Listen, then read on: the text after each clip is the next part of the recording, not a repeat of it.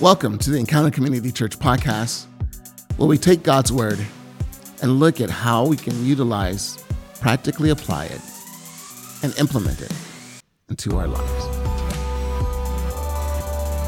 Welcome back to the Encounter Community Church podcast. My name is Ken Ballard Jr. I'm the pastor here at Encounter Community Church. And how are you doing this week? Hope that you are doing well. Just real quickly, housekeeping thing. Just want to let you know if you are listening to this podcast through our website, I want to encourage you to go to either Spotify or iHeartRadio. You can go to Apple Podcasts or, or Google Podcasts. And what you can do is you could go there and you'll find our podcast there. Just look for our logo, look for Encounter Community Church. And then what you could do is subscribe. And then that way, when we post any new podcast, you'll be able to follow us as well and be able to listen to the new podcast for the week again, our, our goal in this podcast is just to hopefully give you something that will encourage you, maybe challenge you for a little bit, but most importantly is to help you reconnect and connect with a deeper intimacy in your relationship with God and practically look at what does it mean to live this life in a way that brings honor to him. I don't know if you had a chance to watch the vice presidential debates last week. I, will say one thing. I was glad that it was much more civil than the presidential debates. At least from there, we could walk away with, I, guess, a better understanding of where the candidates stood at. Uh, both made some decent points. Both also avoided certain questions. Like it was pretty clear if they didn't want to answer the question, they avoided the question. I did learn some things. I don't know about you and where you stood at. Most people, they watch going in knowing who they were going to vote for. And I don't really think any either candidate really swayed people either way or another way. But I would be interested to see how many people watched that are still in the middle, still trying to figure out what they're going to do. And I would love to know, like, which way did it sway them? Which way? It'd be very interesting to be able to find out. What about you? Were you someone that's in the middle? Have you not decided yet? And which way will it will it sway you? That that would be very interesting to know. But I will also talk about the two F's, the two F's from the vice presidential debate that really stood out. Do you know what the two F's are? Uh, the first one was fly, right? I don't know what happened but to have that poor fly land on Pence's head, I felt bad for him. Because A, he didn't know that it was there. B, is there like an international signal, like you have a fly on your head? Like, I know there's an international symbol for your fly is open, right? I have sent that signal and I've also received that signal. But is there one for a fly on your head? I, I don't know. But the thing that was also astounding is that it stayed there for a full two minutes. And the thing that amazed me is the vice presidential debate was not even over before memes started coming out with Pence with the fly on his head. But there's also the other F, right? The faces of Kamala Harris. And people talked about that as well. And how could she make such faces? Well, well, I'll tell you, being a black man, growing up in a black family, having a black mom, black grandma, black aunt, I will tell you, I have seen those faces. There's particularly one face that she shot Pence, and basically, if you read it, you see you, you could see like it's all over her face. Like, what the heck are you talking about, son? And I saw that look, and I thought, oh my goodness, I have gotten that same look from my mom. I have. And that's one of the things that I've noticed, you know, about my mom, about being a black woman is sometimes, man, you cannot just have that poker face. Like what's going in is going to come out. But those were the two F's that stood out for people as a result of the vice presidential debates. But I hope that we were able to get something a little bit deeper than that. I, I do want to encourage you, though. October 19th is the last day to register to vote online and make sure that you vote. One of the fun things I could say is I voted. That's right. I have voted. My wife and I, we went to the drop box for the ballots uh, on Monday or yesterday, and we dropped our, our ballots in. So we have voted. So, what about you? Have you voted yet? If you have not, because I, I, will say this, one of the things I'm really excited about this year is I will, just to be flat out honest with you, is probably one of the most educated votes that I've ever done this year. Because I'll tell you, usually what happens is when it gets to certain races that were, I, I would just, in the past, I would just skip over those votes. You know, when it, when it came to things like certain judges that were running or certain assembly people, if I didn't know who they were, people running for the school board or people running for the city council, I would. I would just skip those votes. Are, are people running for certain county positions? I wasn't interested. So I would just skip them. But this year, I didn't. I actually went through, and there's a really great website I want to encourage you. If, if you live in California, go to votersedge.org. Votersedge.org. It'll be in the link in the description so you can be able to go there. But what was really cool about that is you go to that website, you put your zip code in, and then you click find my ballot. And then what it will do is it will take your ballot for your area and it will show everyone who's running for every position that is on your ballot. And the cool thing is you can go through and you can look at their background, look at who their supporters are. You can look at their educational history. You can also look at their political beliefs and see where they stand at. And from there, you can be able to decide who you want to vote for. For some of the candidates, I was shocked because some of the candidates hardly put any information at all. Some of the candidates didn't put what their agenda was, what they're trying to accomplish in office. So they didn't really give me anything to vote for. So I, I, don't know what to do, you know, with that part. But I, like I said, I would say that it was probably one of the most educated votes that I've ever done. And then also when it came to the propositions, there's a, another great website that I want to recommend to you. It's called calmatters.org. So if you put calmatters.org backslash election dash 2020 dash guide, that will also be in my link as well. But if you go to that website, it was really great. Is you can go through and you can look at the different propositions. It will give you a breakdown of the proposition, who's for it, who's against it. And then what's really cool is it would give you like a one minute video summary of each proposition as well. And from there, it would also tell you like if you vote for this proposition, here's the potential outcome. If you vote against this proposition, here's the potential outcome. So it was really helpful in that way. Again, done very well. It was bipartisan. It didn't try to sway you either way. It just gave you the information and then you decided which way you wanted to vote. So really, really great tool. So I want to let you know that they're out there to be able to help you to be able to make the choice and be able to make an educated decision on your ballot choices. Ladies and gentlemen, Here's my challenge vote. Get out there and vote. You know, we're in the middle of a series. Actually, we're finishing up a series. We actually did the last installment of that series this past Sunday. And this is the last installment of the series for this podcast. But we, we did a series called Politics and Religion. And for those of you that are listening for the first time, let me share this with you real quickly. The goal of this series was not to convince you to choose a candidate. Tried to be very bipartisan in that way. The goal of this series was not to convince you to join one party or another. Again, tried to be bipartial. I just made up a word. But but I, I just tried to for the series to make it a point that whatever your political stance, that's where your political stance is. But I, I wanted to encourage us to just look at it this way there's this huge political gap in America, and it is growing by leaps and bounds. So we need to make a commitment to do what we can to improve it, to make it better, to heal our nation. Or, as Michael Jackson sang famously in his song, Heal the World make it a better place for you and for me and the entire human race.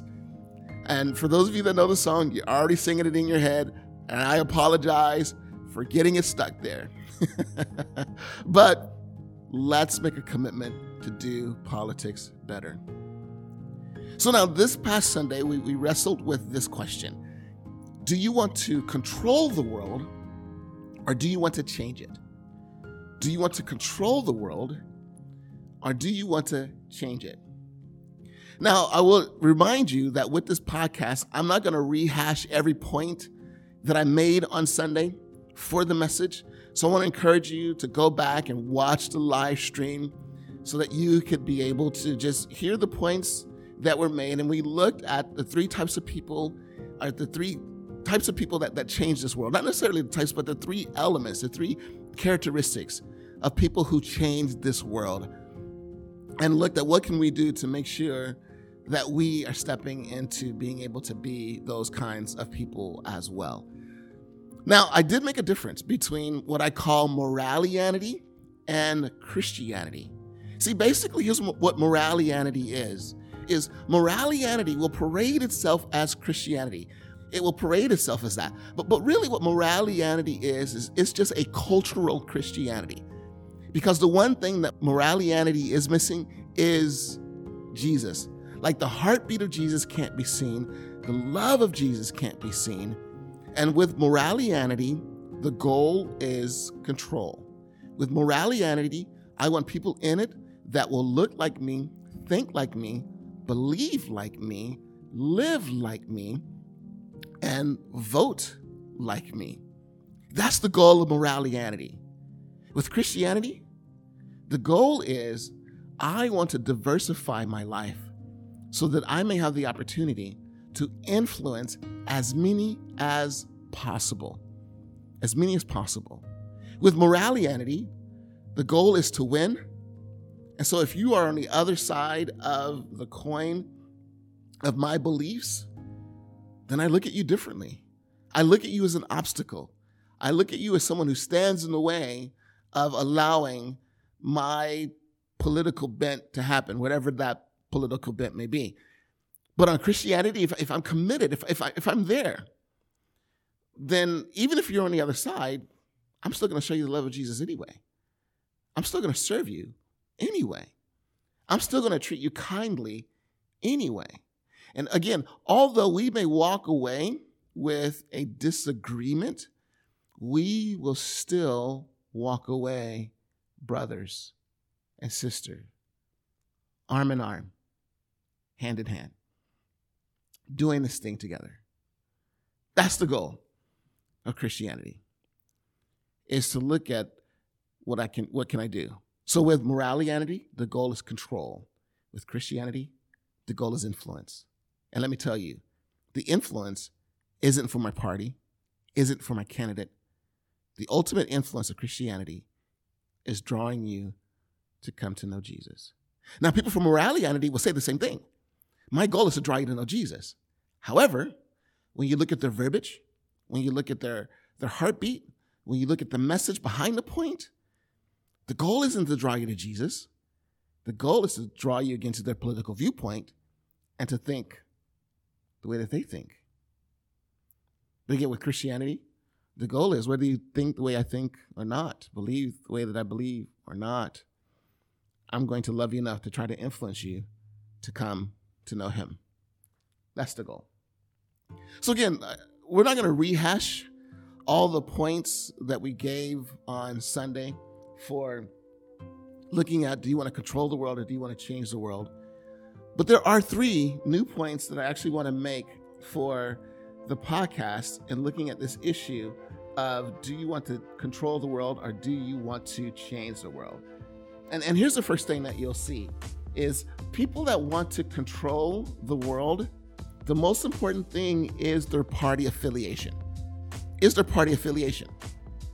And again, they want to try to get as many people in their party as possible because, again, their goal is for their party to be able to win. And typically, party affiliation also is connected with a candidate. So, for example, if your party affiliation as a Christian is, if your party affiliation is Republican, then you're going to try to pull people that way. If your party affiliation as a believer, and, and there are Christians, believe it or not, there are Christians who are Democrats. And, and so if your political bent is that way, then what you're going to try to do is pull people into your party. But the goal is party affiliation. But now here's the dangerous thing about that. When we say morality, when we say that the, the commitment is to your party, the problem with control is there is a tendency to align yourself with the party and yet ignore the weaknesses of that party. Because let me tell you, both parties have elements of Christ in them, and both parties have elements that are distant from Christ, if not Christ like at all, in them. Both parties do. But what I have seen, and this is one of the things that you have to examine yourself with as well, what I have seen is Christians who align themselves with a certain party, and when they are challenged on that party's weakness, they will justify it or they will excuse it away because the most important thing is that party affiliation. And again, what will happen with party affiliation because it's so important is you will take on a view, and your view of other people may look something like this. In Matthew chapter 9, verses 10 and 11, it says, Later, Matthew invited Jesus and his disciples to his home as dinner guests, along with many tax collectors and other disreputable sinners. But when the Pharisees saw this, they asked his disciples, Why does your teacher eat with such scum? Now, these were the religious leaders of that time. And they looked at people who had lives that were possibly broken, at people who had lives maybe where there was hurt, at people who had lives that were so categorically different from God. And they looked at them. And the summation that they had of those people and the best words that they could use was scum. And, and I really do want to challenge you to ask yourself what is my viewpoint of people who don't think like I think or believe like I believe? What is my viewpoint of people who are on the other side of the political spectrum? What's my viewpoint of them? But also, because we did cover that on Sunday, but here's the element on Sunday that I didn't cover that I want to talk about today. Have you, as we've said before, have you built your party affiliation around your faith? Or have you built your faith around your party affiliation? That's a question that you need to ask. Because if the goal is to control the world, then yes, I'm going to deny the weaknesses of my party. And it's really interesting because the religious people that I was just talking about, they were called the Pharisees. They were those were the religious leaders of Jesus' time. And the one thing that they failed to do and refused to do was to look at themselves, to look at their faults, look at the faults of the affiliation, and you can you can pretty much look at the Pharisees like they were a political party. You, you can kind of look at them that way, but they refuse to see the weaknesses of their party because their goal was control. So I really want to challenge us to be able to reach a point where we're able to kind of step back and just be honest and just be honest. Because what we've done in America, I had a, I went over to a friend's house yesterday and we were talking about this. Is what we've done in America is because we've made the other side of the political coin the enemy, then almost what we've done is we've deified our side of the argument. And in doing so, we've also made it a point to ignore the weaknesses. And so what will happen is the people on the other side of the coin will point out those weaknesses.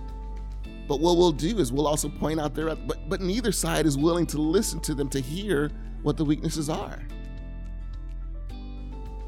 So here's what here's what I want to challenge you to do because I think that this really would be refreshing. It really would be refreshing. Is to be able to say, you know what? I am a part of the Republican Party. And I do support that because I believe in small business or small government, I should say. That government does take its hands off and, and allow us to be able to build our businesses, small, small interaction with government. I, I believe in that. I believe in that. And so that's why I vote the way that I do. I, I believe in protection. That's why I feel like I need to vote the way that I do. But I will tell you this I have a problem with my party with racism. Because if you do listen to the other side, if you listen to the Democratic side of the argument, one of the things that the Democrats will say is look, if you look at Republicans, there is this, this element of racism that exists. And it seems as though as time goes along, it's becoming more and more blatant this appearance of racism in the Republican Party. So just imagine if you had Christians that were willing to say that. Like, look, look, I, I see that in my party, and I know that it's wrong. So I'm going to work in my party to influence changing it. Now, there may be those of you who have decided to align yourself with the Democratic Party. Fantastic. Absolutely great. Because you believe in, here's one of the one of the tenets of the Republican Party is you know it's going to do what it can to take care of the poor, the disenfranchised, to be able to give them a voice and be able to give them help, hope, and a future. And so that's why you decided to align yourself with it. But what if you, as a believer, were to say, you know what? I'm aligned with the Democratic Party in that way, but you know what? I do have a problem with abortion. I do have a problem with that because we have been called to protect the life of the unborn. We have been called to protect the life of the innocent. So, what I'm going to do is I'm going to work in my party to try to influence change, to influence change, to influence support for women who are pregnant, to influence educational opportunities, to influence career opportunities, to influence uh, the idea of giving them as much support and opportunity as possible so that they may begin to realize there's an alternative to just than to just take the life of my unborn child. See, when we are able to step back and, and do that, you know what that shows? That shows Christianity. And that shows a desire like as a Republican, I want to change the world. So I'm going to change my party, and I'm going to start there. As a Democrat, I want to change the world. So I want to change my party. So I'm going to start there. And, and you can begin to just, just really go down the line and honestly assess your party from a biblical standpoint. And if there were parts where your party steps out of the line of the gospel and biblical mandate, acknowledge that. Acknowledge that. And for you to say, you know what, I, I know that, but here are the reasons why I'm staying with it, but here's what I'm going to do to change it. Then I think what would happen is people on the other side would say, okay, I understand that. I get it. This is what I see in the Democratic Party. I'm going to work on that. I'm going to work to change. Oh, okay. And I think people would be okay with that. I, think that that would actually begin to help to bridge this gap when we see this change happening as well. Here's the other thing that I think is really uh, that you have to be aware of if you want to change the world or if you want to control the world. And that's simply this for those who want to control the world, your happiness becomes directly linked to the victory of your party. Let me say that again. Your happiness becomes directly linked to the victory of your party. And this is what will happen is it will cause us really to step back.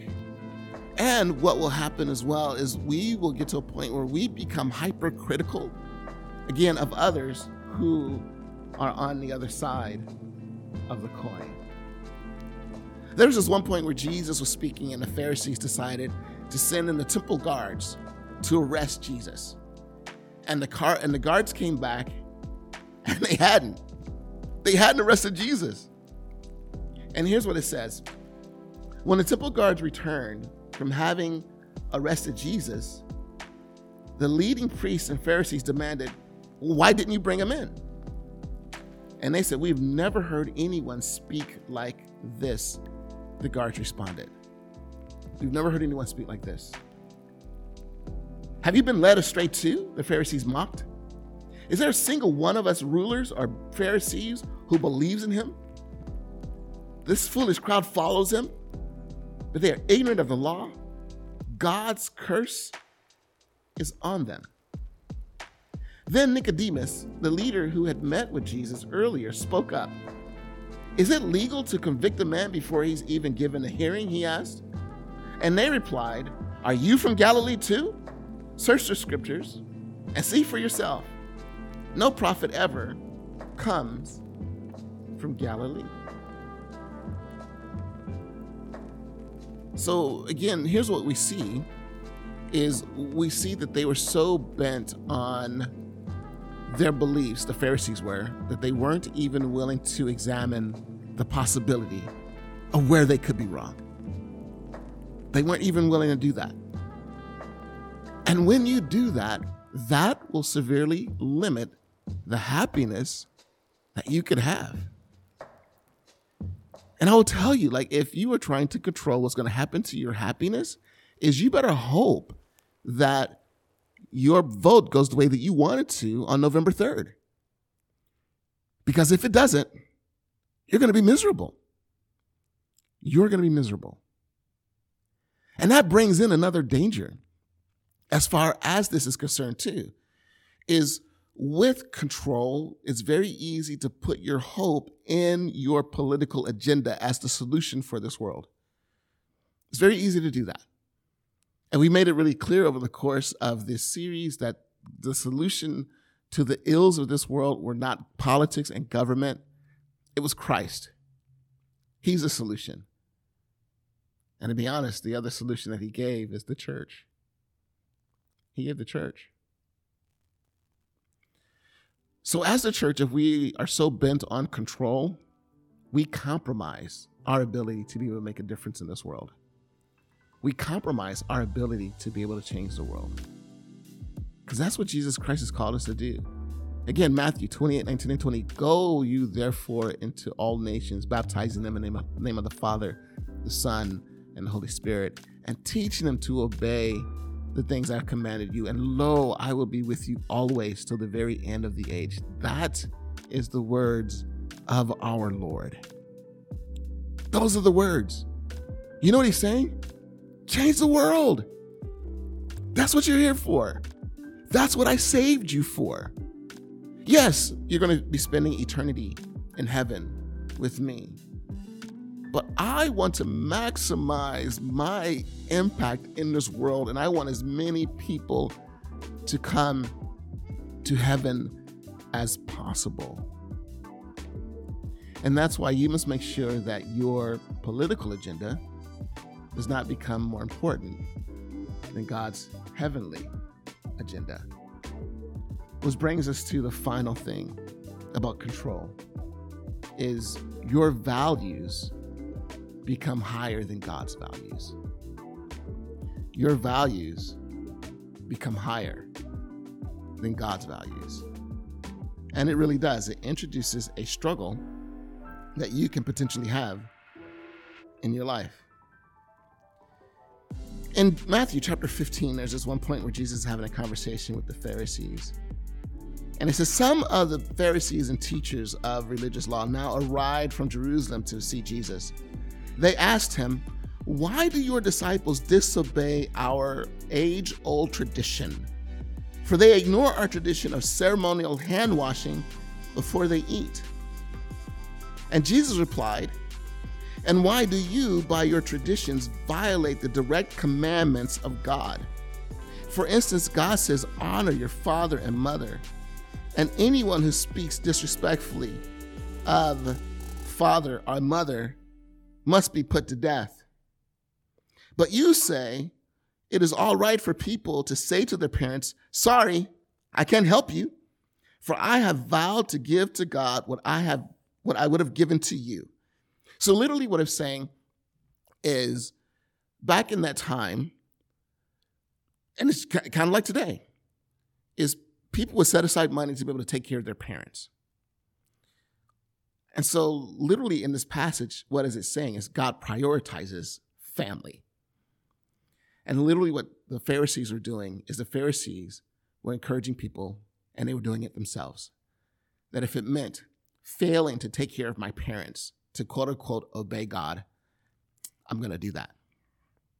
In this way, you say you don't need to honor, they don't need to honor their parents. And so you cancel the word of God for the sake of your own tradition. You hypocrites, Isaiah was right when he prophesied about you, for he wrote, These people honor me with their lips, but their hearts are far from me. Their worship is a farce, for they teach man made ideas as commands from God. Simply put, their traditional agenda became more important than the agenda of Christ. And when it's about control, when it's about morality, we can begin to place our human agenda above God's agenda. That's why, again, it's important for you to be able to, as a believer, step back, look at your party, look at your political affiliation, look at your political beliefs, examine them. And for areas where it compromises the faith, biblical standards, God's mandate, you must make the commitment to face it and deal with it, to acknowledge it, to acknowledge it. And again, I'm not saying change your political affiliation. What I am saying is this is be honest about it. And if you can, begin to look for ways that you can begin to change, bring about change in your party. Now, you may not be able to change your party as a whole, but what you can do is start to influence some of your friends that have the same political affiliation as you. And what you can do is show grace to your coworker who has a different political affiliation than you. So, do you want to control the world? Or do you want to change the world?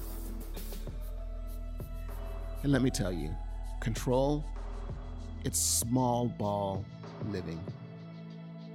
It's small ball living. What is small ball? Here's the idea of small ball. And it actually talks about it in the movie Money Pit with Brad Pitt. A Moneyball, not Money Pit, Moneyball. Money Pit was a different movie, thing with Tom Hanks. but Moneyball.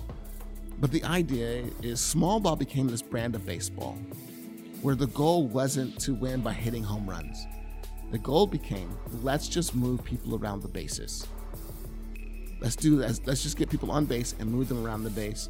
That where that's where on base batting percentage became so important as as a matrix. And so you weren't trying to hit the home run to win the win the game. Let's just move people around the bases. Small ball. You'll also see it in some sports. For example, in basketball, you will see what, what will happen is they will do what's called a small lineup. Well, they will bring in guys, and the reason why they bring in a small lineup is because they feel like it's faster, it pushes the game faster, and ultimately they're hoping that the speed of the game will minimize or eliminate the height difference or the height advantage the other team may have. That's what they're hoping. Now, let me tell you this Small ball may work in sports, but it does not work in life and it does not work with Christianity. We were not intended to practice small ball living.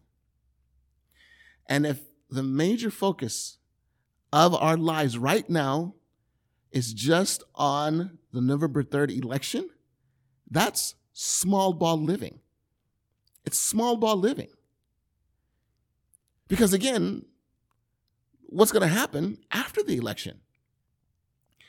And the challenge that we've been given by scripture is to think eternally. Think eternally. Although eternal destiny and eternity for those who have decided to follow Jesus starts on earth right here, right now.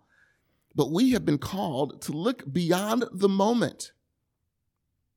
I love what it says in Hebrews that what is seen is temporary, but what is unseen is eternal. We were also encouraged fix our eyes on Jesus, the author and perfecter, or the author and finisher of our faith. That's, I guess, big ball, for lack of better terms. But but that's big living, is big vision, is big vision. That I'm not going to get caught up in that which is right in front of me, but I'm going to be able to look beyond that. When we have big vision living, that's when we change the world. Because I'm able to look beyond the person who stands in front of me and see their soul.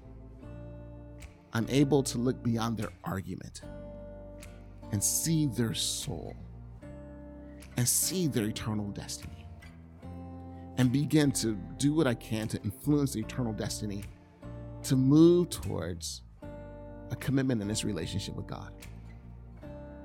That's what big vision living does. So, again, do you want to control the world? Or do you want to change it? Do you want to change it? And I'll tell you, here's what I want to do I want to be walking around heaven and have someone run up to me and say, Ken, Ken, do you remember me? Do you remember me? I was at another booth right behind you while you were having a conversation about Jesus. And I have to tell you that that conversation changed my life. And I'm here now because of you. Ken I stood on the foundation of another political belief. But you were so kind to me and gracious to me. Although our beliefs were so fundamentally different, I was able to see Jesus in you and in your kindness. And I am here now because of you. How beautiful would that be? How beautiful would that be? I mean, just hold on to that. Because that's what God does.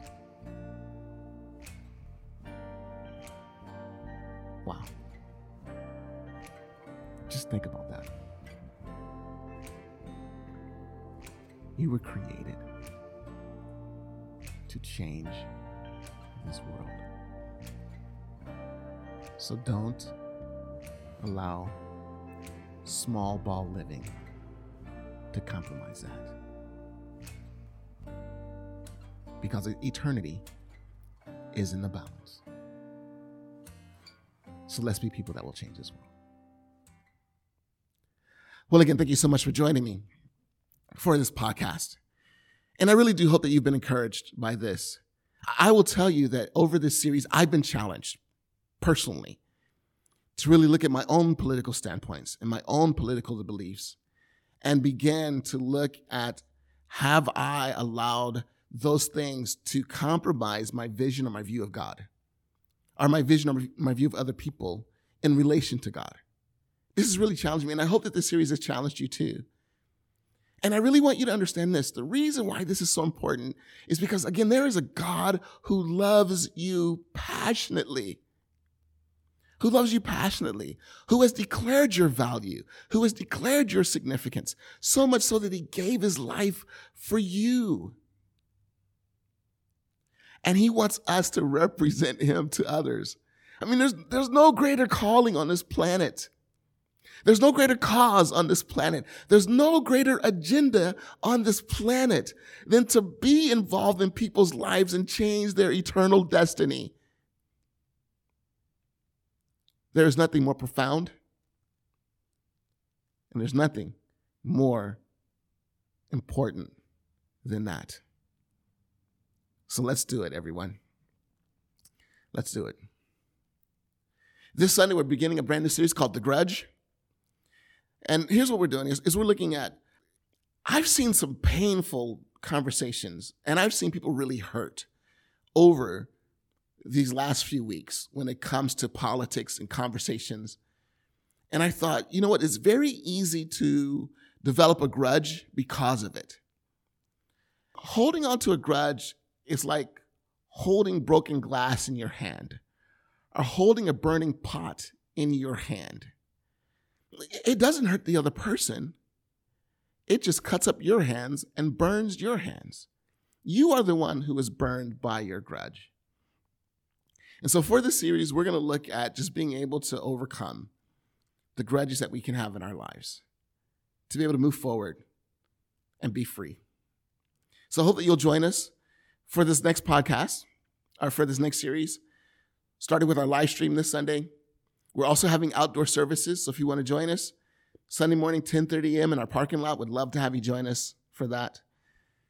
Thank you so much for being a part of this podcast, being part of what I would call the audience. Get it? Audience, podcast audience, audience.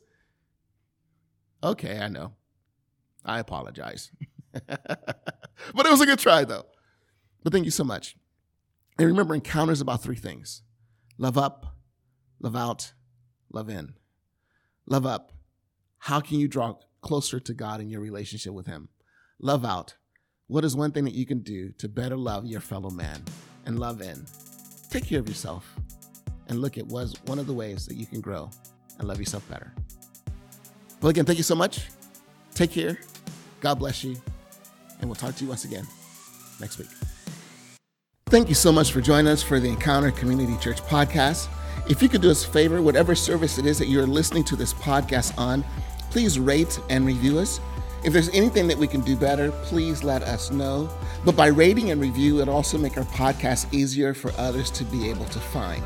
If you would like to support us at Encounter financially with what it is that we're doing to make a difference in our community, whether it's the mobile food bank, whether serving at North High School, or making a difference again in our community, feel free to head over to our website, encountercommunity.church. Click the link that says online giving. Please subscribe to our YouTube channel. That way, when we post new live streams or new vlogs, you'll be updated. As well as please head over to Facebook and like our page. That way, when we post new podcasts, again, new vlogs, new live streams, or have church events, you'll be updated and know what's going on here at Encounter. As we said before, thank you so much. We're so glad to have you with us and we look forward to you being a part of the podcast next week.